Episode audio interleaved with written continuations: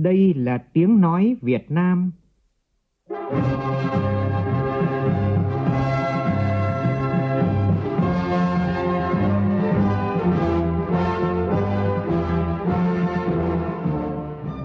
Việt Nam. Là tiếng nói Việt Nam phát thanh từ Hà Nội, thủ đô nước Cộng hòa xã hội chủ nghĩa Việt Nam.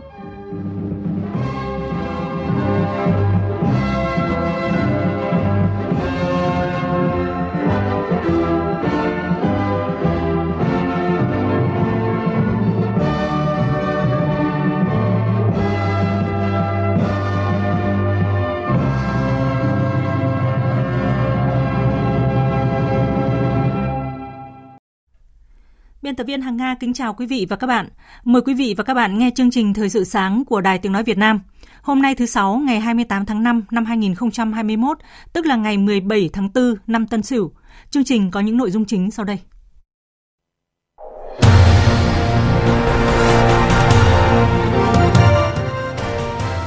Thủ tướng Phạm Minh Chính chỉ đạo thần tốc xét nghiệm covid mười chín tại hai tỉnh Bắc Giang và Bắc Ninh.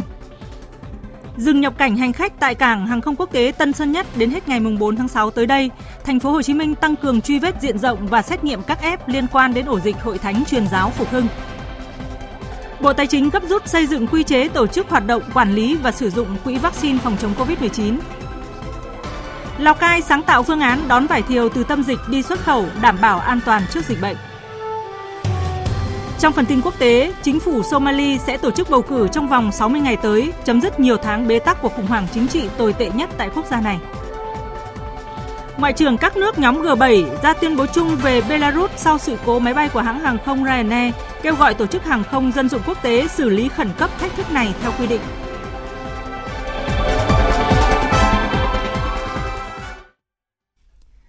Bây giờ là nội dung chi tiết.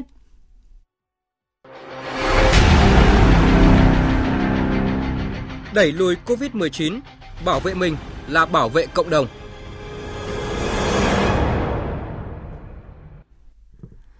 Tăng cường năng lực, huy động tối đa các nguồn lực để xét nghiệm, tập trung xét nghiệm nhanh, thần tốc sàng lọc các trường hợp nghi mắc bệnh tại Bắc Giang và Bắc Ninh với mục tiêu cao nhất là bảo vệ tốt nhất sức khỏe, tính mạng của nhân dân, không để đứt gãy các hoạt động sản xuất kinh doanh, đặc biệt là tại các khu công nghiệp và các doanh nghiệp trong các chuỗi sản xuất lớn. Đây là nội dung kết luận của Thủ tướng Chính phủ Phạm Minh Chính tại cuộc họp trực tuyến với lãnh đạo tỉnh Bắc Giang và Bắc Ninh về phòng chống dịch covid mười chín vào sáng hai mươi sáu tháng năm vừa được Văn phòng Chính phủ thông báo. Nội dung cụ thể như sau. Thông báo nêu rõ tại hai tỉnh Bắc Giang và Bắc Ninh, dịch bệnh đang diễn biến rất phức tạp, số lượng các ca mắc tăng nhanh trong các khu vực giãn cách phong tỏa. Virus chủng mới lần này được hình thành từ môi trường điều kiện khác nên rất mạnh, nhanh, khó kiểm soát và nguy hiểm. Bắc Ninh và Bắc Giang là hai tỉnh liền kề, cộng đồng dân cư và công nhân tại các khu công nghiệp có sự gắn kết, giao lưu rất lớn, tạo môi trường thuận lợi cho lây nhiễm dịch bệnh giữa hai tỉnh, từ cộng đồng dân cư vào khu công nghiệp và ngược lại. Theo dự báo, trong các ngày tới, dịch bệnh tại Bắc Giang, Bắc Ninh vẫn sẽ diễn biến phức tạp, sẽ tiếp tục gia tăng các ca mắc mới trong các khu cách ly, khu vực đã phong tỏa và nguy cơ dịch bệnh lây lan ra cộng đồng ngoài khu vực đã được phong tỏa rất cao và có thể xảy ra bất cứ lúc nào nếu các biện pháp quyết liệt, mạnh mẽ, hiệu quả không được duy trì liên tục. Việc gia tăng số người mắc sẽ làm gia tăng khó khăn, thách thức mới về quản lý phát triển kinh tế xã hội trên địa bàn. Do đó, Thủ tướng nhấn mạnh, mục tiêu cao nhất hiện nay trong phòng chống dịch là tập trung ngăn chặn, đẩy lùi dịch bệnh ở hai tỉnh.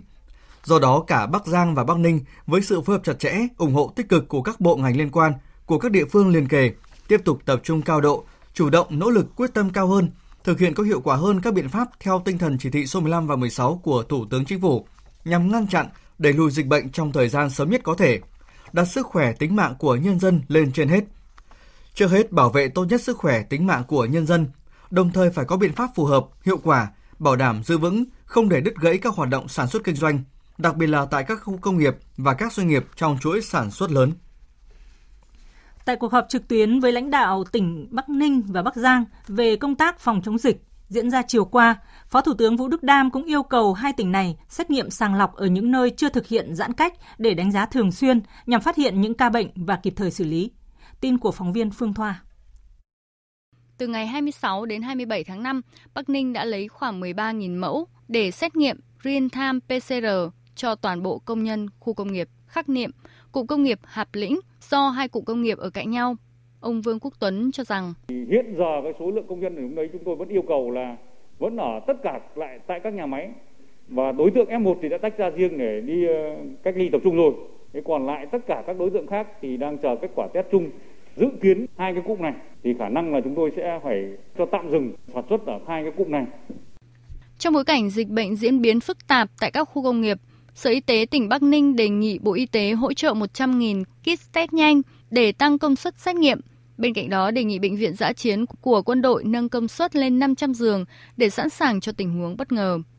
Từ điểm cầu Bắc Giang, Phó Giáo sư Tiến sĩ Trần Như Dương, Phó Viện trưởng Viện Vệ sinh Dịch tễ Trung ương cho biết, hiện các cán bộ, sinh viên tình nguyện, ngành y tế đang tập trung lấy mẫu xét nghiệm cho khoảng bảy mươi nghìn người, đảm bảo lấy mẫu định kỳ ba ngày một lần, có kết quả xét nghiệm trong vòng hai mươi tư giờ. Phó Giáo sư Tiến sĩ Trần Như Dương nhấn mạnh. Chúng ta phải tận dụng chắt chiu thời gian từ từng giờ, từng ngày một để mà làm cái cách ly này thật là tốt để ngăn chặn cái sự lây lan. Để chính nó ngăn chặn lây lan vào ngoài thì nó không tạo ra điểm nóng nữa, còn chúng ta dồn sức để mà chúng ta dập dịch ở những cái nóng. Ghi nhận quyết tâm triển khai nghiêm túc của Bắc Giang và Bắc Ninh theo chỉ đạo của Thủ tướng Chính phủ và Ban chỉ đạo, Phó Thủ tướng Vũ Đức Đam nhấn mạnh các tỉnh cần tăng tốc xét nghiệm kể cả ngoài những khu vực giãn cách, những địa phương chưa phát hiện ca nhiễm phải sàng lọc để đảm bảo không bị tình trạng bất ngờ. Phó Thủ tướng đề nghị Bắc Ninh làm nghiêm hơn một mức, không để lây vào khu công nghiệp lớn. Phó Thủ tướng đồng ý để Bắc Ninh bố trí lại sản xuất để những doanh nghiệp có một lượng công nhân tạm thời làm việc và sinh hoạt bên trong nhà máy. Tỉnh cần bố trí lại chỗ ở, phương tiện đưa đón công nhân sao cho đã đi làm là phải an toàn. Ở những nơi chưa thực hiện giãn cách cũng phải thực hiện xét nghiệm sàng lọc để đánh giá thường xuyên. Là đừng có chỉ chăm chăm một cái là khu công nghiệp, bây giờ nó đang nóng khu công nghiệp này, chúng ta chỉ chú ý khu công nghiệp thì chúng ta sẽ bị là sơ hở từ mũi khác. Ví dụ như ở thành phố Hồ Chí Minh, một cái sinh hoạt tôn giáo tín ngưỡng hay là hoạt động tập trung mà có người tập trung mà chúng ta sơ hở là hoàn toàn để có thể lan ra cộng đồng nếu không được kiểm soát ngay. Cho nên tôi đề nghị là tất cả ban chỉ đạo ở tất cả các địa phương, các đồng chí phải nâng cảnh giác lên ở mức cao nhất. Bộ Y tế cho biết là tính từ mười tám giờ chiều qua cho đến sáng nay thì nước ta ghi nhận thêm bốn mươi ca mắc covid mười chín mới. Tất cả đều là các ca lây nhiễm trong nước, trong đó tại tỉnh Bắc Giang là ba mươi ca, Lạng Sơn ghi nhận tám ca, hai tỉnh Thái Bình và Long An đều ghi nhận thêm một ca nhiễm covid mười chín mới.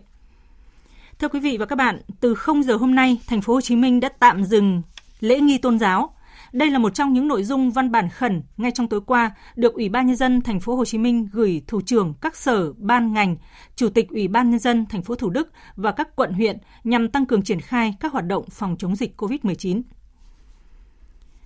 Theo nhận định của Sở Y tế thành phố Hồ Chí Minh thì ổ dịch liên quan đến Hội Thánh Truyền giáo Phục Hưng có thể xuất hiện từ lâu qua hai chu kỳ lây, từ ép không đã lây nhiễm cho ép một, ép hai và ép một thì lây cho ép hai và do có rất nhiều ép một dương tính.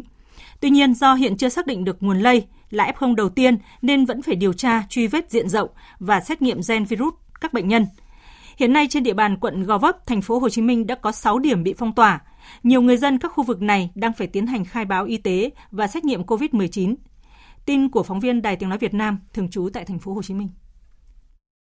Tại tuyến đường dẫn vào hẻm bốn trăm mười lăm Nguyễn Văn Công, phường ba, quận Gò Vấp, thành phố Hồ Chí Minh, nơi có căn nhà mà Hội Thánh Truyền giáo Phục Hưng hoạt động, chiều ngày hai mươi bảy tháng năm có rất đông người dân xếp hàng khai báo y tế và chờ được xét nghiệm covid mười chín. Ông Nguyễn Công Hoàng Việt, một người dân có nhà đối diện hẻm bốn trăm mười lăm Nguyễn Văn Công cho biết, sức khỏe và sự an toàn của mọi người phải đặt lên ưu tiên hàng đầu.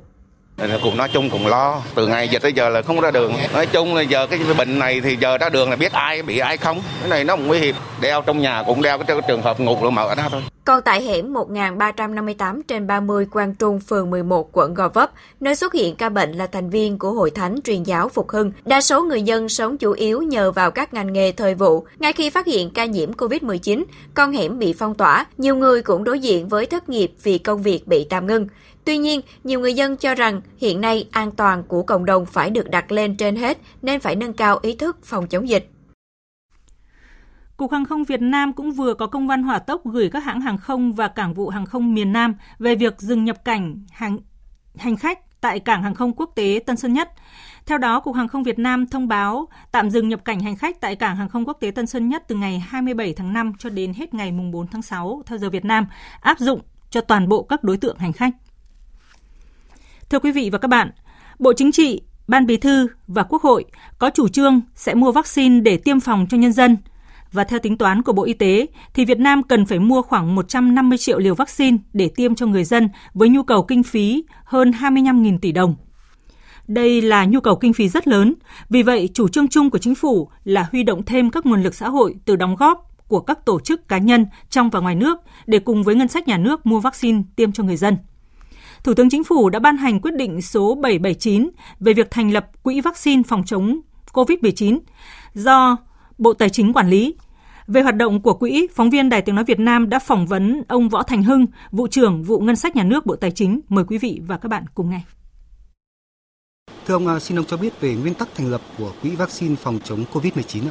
Trên cơ sở cái quyết định thành lập quỹ thì Bộ Tài chính sẽ khẩn trương ban hành cái quy chế hoạt động của quỹ và theo đó thì sẽ có tài khoản, thiết lập bộ máy quản lý. Trên cơ sở đó thì sẽ huy động các cái nguồn lực của doanh nghiệp, tổ chức cá nhân và Thủ tướng Chính phủ thì cũng đã giao cho Bộ Tài chính làm việc với Mặt trận Tổ quốc Việt Nam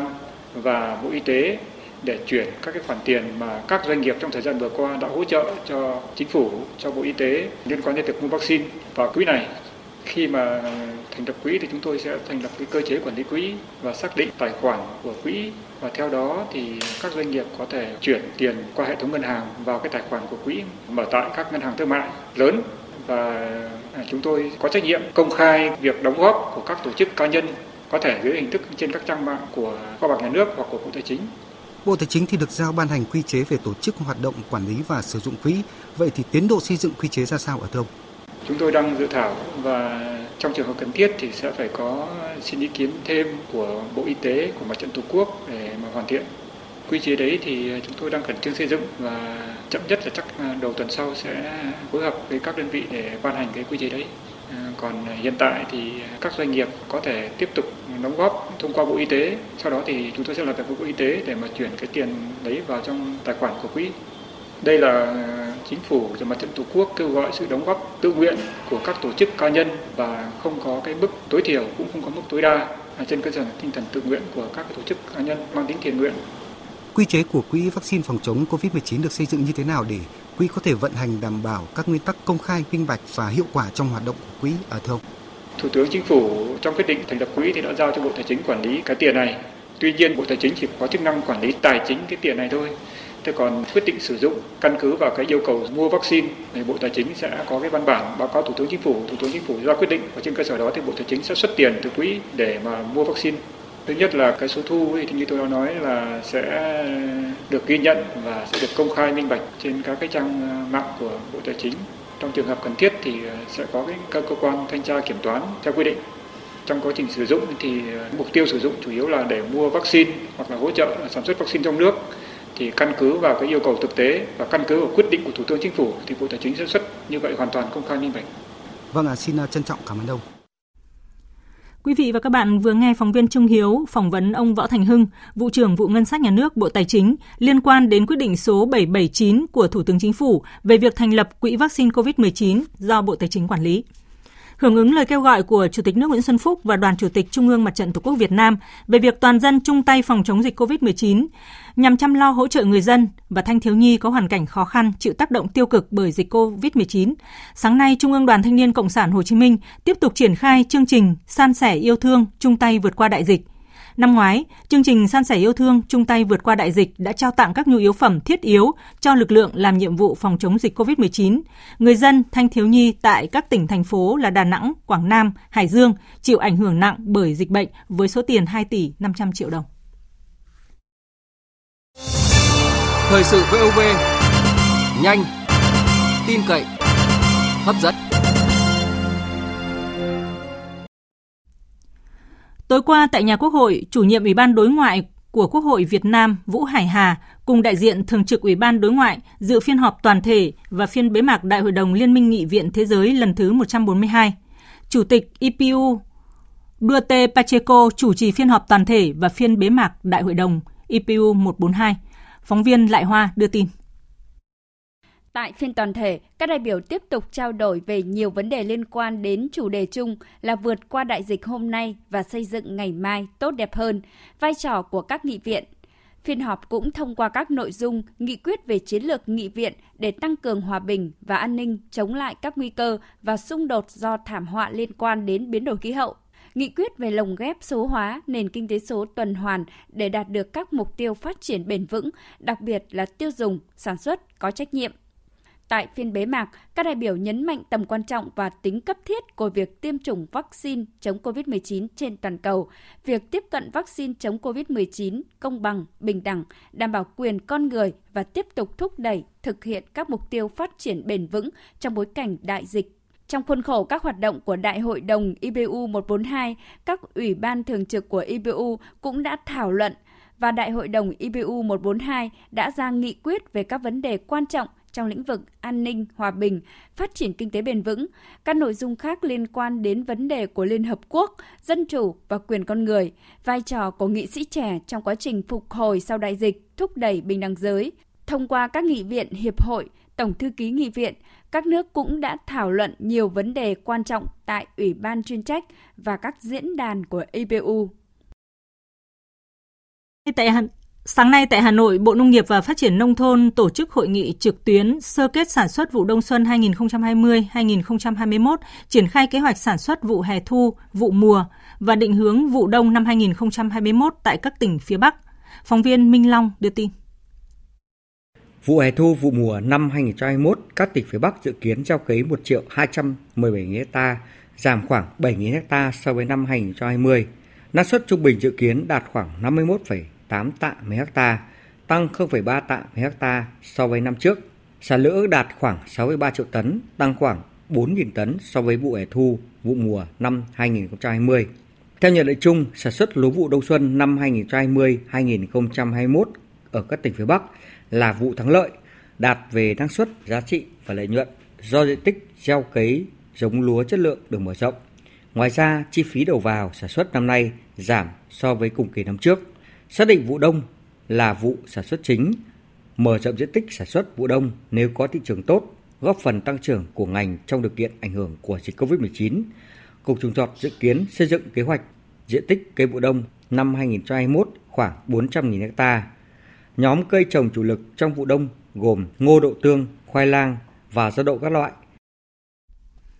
Tại Lào Cai, nhằm tạo điều kiện cho vải thiều tươi xuất khẩu sang Trung Quốc, Ủy ban Nhân dân tỉnh vừa đưa ra phương án sáng tạo để đón mặt hàng này từ các tỉnh miền xuôi lên biên giới, trong đó có cả những vùng tâm dịch mà vẫn đảm bảo an toàn.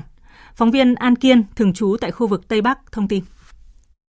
Tất cả phương tiện chở vải tươi từ các tỉnh miền xuôi trước khi vào đến Lào Cai buộc phải qua một lối duy nhất đặt tại trạm kiểm soát dịch ki lô mét hai trăm ba mươi bảy trên cao tốc Nội Bài Lào Cai để xét nghiệm sàng lọc test kháng nguyên với virus SARS-xê o vê hai đối với lái xe và người đi cùng trên phương tiện vận tải mặt hàng này. Đồng thời, tất cả những người trên xe chở vải phải cung cấp giấy chứng nhận kết quả xét nghiệm SARS-xê o vê hai âm tính trước khi vào địa bàn từ ba đến năm ngày. Trong trường hợp không có giấy chứng nhận, bắt buộc phải đổi lái để thay bằng lái xe Lào Cai, còn lái xe và người đi cùng ban đầu sẽ vào khu cách ly tại trạm kiểm soát ki lô mét hai trăm ba mươi bảy, chờ đón xe thùng rỗng sau khi xuất hàng quay đầu về.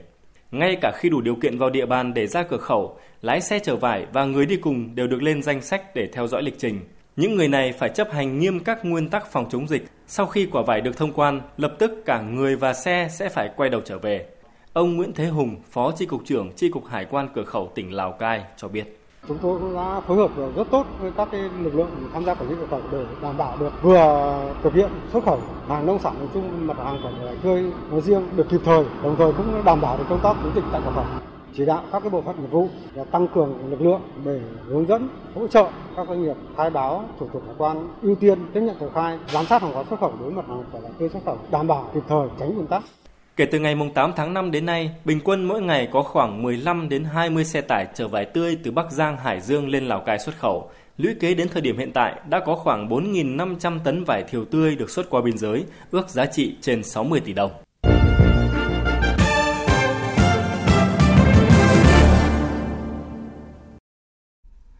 Chuyển sang phần tin quốc tế. Ngoại trưởng các nước thuộc nhóm G bảy đã ra tuyên bố chung về Belarus sau sự cố máy bay của hãng hàng không Ryanair. Tin của phóng viên Đài Tiếng Nói Việt Nam thường trú tại Mỹ. Tuyên bố nêu rõ, Ngoại trưởng các nước Canada, Pháp, Đức, Italia, Nhật Bản, Anh, Mỹ và Liên minh châu Âu lên án hành động chưa từng có tiền lệ của giới chức Belarus trong việc bắt giữ nhà báo độc lập Raman Bratasevich cùng bạn gái của mình.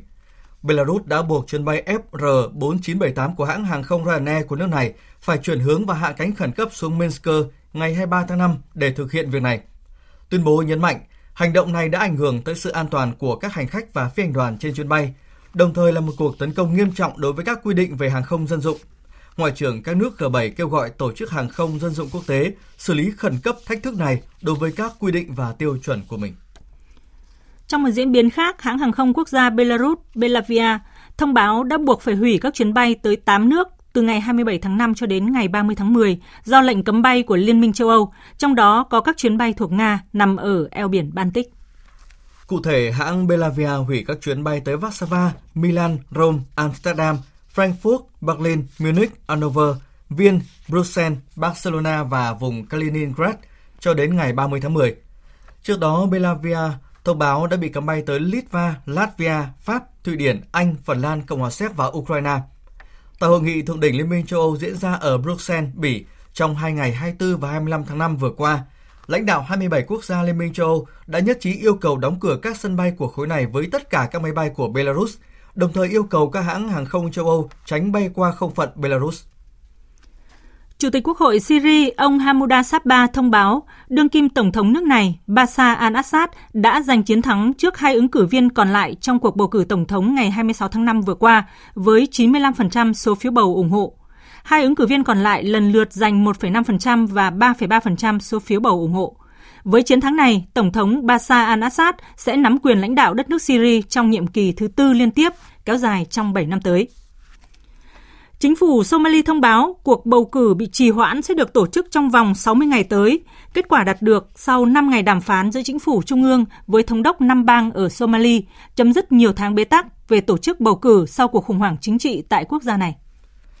Cuộc bầu cử sẽ theo mô hình gián tiếp từng được tổ chức trước đây. Theo đó, các đại biểu đặc biệt do các tộc trưởng Somalia lựa chọn sẽ bầu các nhà lập pháp và những người này bầu ra tổng thống. Trước đó, chính phủ trung ương và thống đốc năm bang ở Somalia đã không thể đạt được sự nhất trí về điều khoản tổ chức bầu cử trước khi nhiệm kỳ của Tổng thống đương nhiệm kết thúc vào tháng hai năm nay. Khi vòng đàm phán gần đây nhất do Liên Hợp Quốc hậu thuẫn thất bại vào tháng tư, Hạ viện Somalia đã thông qua dự luật đặc biệt kéo dài nhiệm kỳ của Tổng thống thêm hai năm nữa. Tuy nhiên, Thượng viện Somalia đã phản đối động thái này và dẫn tới các cuộc đụng độ đẫm máu giữa lực lượng an ninh và phe đối lập. Trong diễn biến mới nhất về tình hình chính trị tại Mali, theo một quan chức quân đội Mali, hai lãnh đạo lâm thời là Tổng thống và Thủ tướng nước này đã được trả tự do sau khi bị quân đội bắt giữ vào hôm thứ Hai vừa qua. Phóng viên Tuấn Nguyễn từ châu Phi đưa tin. Quan chức quân đội Mali cho biết, Tổng thống Badao và Thủ tướng Mokta Ouane đã được thả vào chiều ngày hai mươi bảy tháng năm theo giờ địa phương. Trong khi đó, gia đình hai nhà lãnh đạo này cũng xác nhận họ đã được trả tự do và trở về nhà của mình ở thủ đô Bamako. Việc trả tự do cho các nhà lãnh đạo lâm thời của Mali là một trong những điều kiện được cộng đồng quốc tế đưa ra sau khi nước này chứng kiến cuộc đảo chính thứ hai trong vòng chín tháng. Trước đó, Hội đồng Bảo an Liên Hợp Quốc đã tổ chức một phiên họp kín để thảo luận về cuộc khủng hoảng chính trị ở Mali. Hội đồng Bảo an đã khẳng định sự ủng hộ đối với quá trình chuyển tiếp tại Mali do lực lượng dân sự lãnh đạo, đồng thời kêu gọi nối lại ngay lập tức lộ trình tiến đến các cuộc bầu cử và thể chế hiến pháp trong vòng mười tám tháng như đã được thống nhất sau cuộc đảo chính xảy ra vào năm ngoái. Với nỗ lực khôi phục lại ngành du lịch trong bối cảnh dịch bệnh đã được kiểm soát, từ ngày hôm nay, Bộ trưởng Quản trị Kỹ thuật số Hy Lạp sẽ giới thiệu hộ chiếu vaccine covid mười chín hay còn gọi là chứng chỉ COVID kỹ thuật số tới toàn bộ người dân nước này. Hy Lạp trở thành quốc gia của Liên minh châu Âu đầu tiên công bố hộ chiếu vaccine covid mười chín. Phóng viên Hải Đăng theo dõi khu vực Đông Âu đưa tin. Đây là giấy chứng nhận công dân hoặc khách du lịch được xác nhận không nhiễm covid mười chín, xét nghiệm âm tính với virus SARS-xê o vê hai hoặc đã khỏi bệnh sau khi nhiễm COVID. Người phát ngôn chính phủ Hy Lạp khẳng định Hy Lạp sẽ sẵn sàng giới thiệu chứng chỉ COVID kỹ thuật số ở cấp độ châu Âu vào ngày một tháng bảy tới. Điều này sẽ được áp dụng và tạo điều kiện cho tất cả người dân khi du lịch trong e u. Dự kiến, Hy Lạp sẽ đẩy mạnh các hoạt động khôi phục kinh tế và ngành du lịch đã phải đóng cửa trong một thời gian dài do đại dịch, đồng thời kích thích nhu cầu du lịch của công dân e u tới Hy Lạp. Hiện tại, Hy Lạp đã tiêm chủng cho hơn năm phẩy hai triệu người, trong đó có gần một phẩy chín triệu trường hợp đã được tiêm hai mũi. Tiếp theo chương trình là những thông tin thể thao.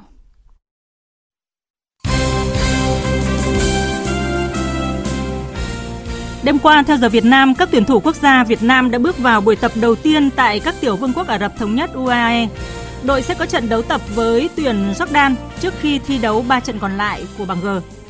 Ngày ba tháng sáu tới, đội tuyển chuyển về khách sạn chính thức do Liên đoàn bóng đá châu Á A F C sắp xếp dành cho các đội tuyển tham dự bảng G, vòng loại thứ hai World Cup hai không hai hai, khu vực châu Á. FIFA vừa công bố bảng xếp hạng tháng năm năm hai không hai mốt cho các đội tuyển bóng đá nam trên thế giới. Trong tháng vừa qua, chỉ có một trận đấu duy nhất được FIFA công nhận là giao hữu loại A. Bahrain gặp Ukraine nên không có nhiều sự thay đổi trên bảng xếp hạng. Hiện tại, đội tuyển Việt Nam vẫn giữ nguyên điểm số một nghìn hai trăm năm mươi tám cùng vị trí thứ chín mươi hai thế giới. Với thứ hạng này, thầy trò huấn luyện viên Park Hang-seo tiếp tục giữ vững vị thế số một Đông Nam Á và xếp hạng mười ba của châu Á. Đội bóng số một trên bảng xếp hạng FIFA vẫn đang là tuyển Bỉ với một nghìn bảy trăm tám mươi ba điểm. Các vị trí tiếp theo thuộc về Pháp, Brazil, Anh và Bồ Đào Nha. Những thông tin thể thao vừa rồi cũng đã kết thúc chương trình Thời sự sáng nay của Đài Tiếng nói Việt Nam. Chương trình do các biên tập viên Thu Hằng và Hằng Nga biên soạn với sự tham gia của phát thanh viên Thành Tuấn, kỹ thuật viên Thu Phương. Cảm ơn quý vị và các bạn đã quan tâm theo dõi. Dự báo thời tiết. Phía Tây Bắc Bộ, ngày nắng, có nơi nắng nóng, chiều tối và đêm có mưa rào và dông vài nơi, gió nhẹ, nhiệt độ từ hai mươi ba đến ba mươi sáu độ. Phía Đông Bắc Bộ và Thanh Hóa, ngày nắng, có nơi nắng nóng, chiều tối và đêm có mưa rào và dông vài nơi, gió Đông Nam cấp hai, cấp ba, nhiệt độ từ hai mươi bốn đến ba mươi lăm độ. Khu vực từ Nghệ An đến Thừa Thiên Huế, ngày nắng, có nơi nắng nóng, chiều tối và đêm có mưa rào và dông vài nơi, gió nhẹ, nhiệt độ từ hai mươi lăm đến ba mươi sáu độ. Khu vực từ Đà Nẵng đến Bình Thuận, ngày nắng, phía Bắc có nơi nắng nóng, chiều tối và đêm có mưa rào và dông vài nơi, gió Đông Nam đến Nam cấp hai, cấp ba, nhiệt độ từ hai mươi lăm đến ba mươi sáu độ.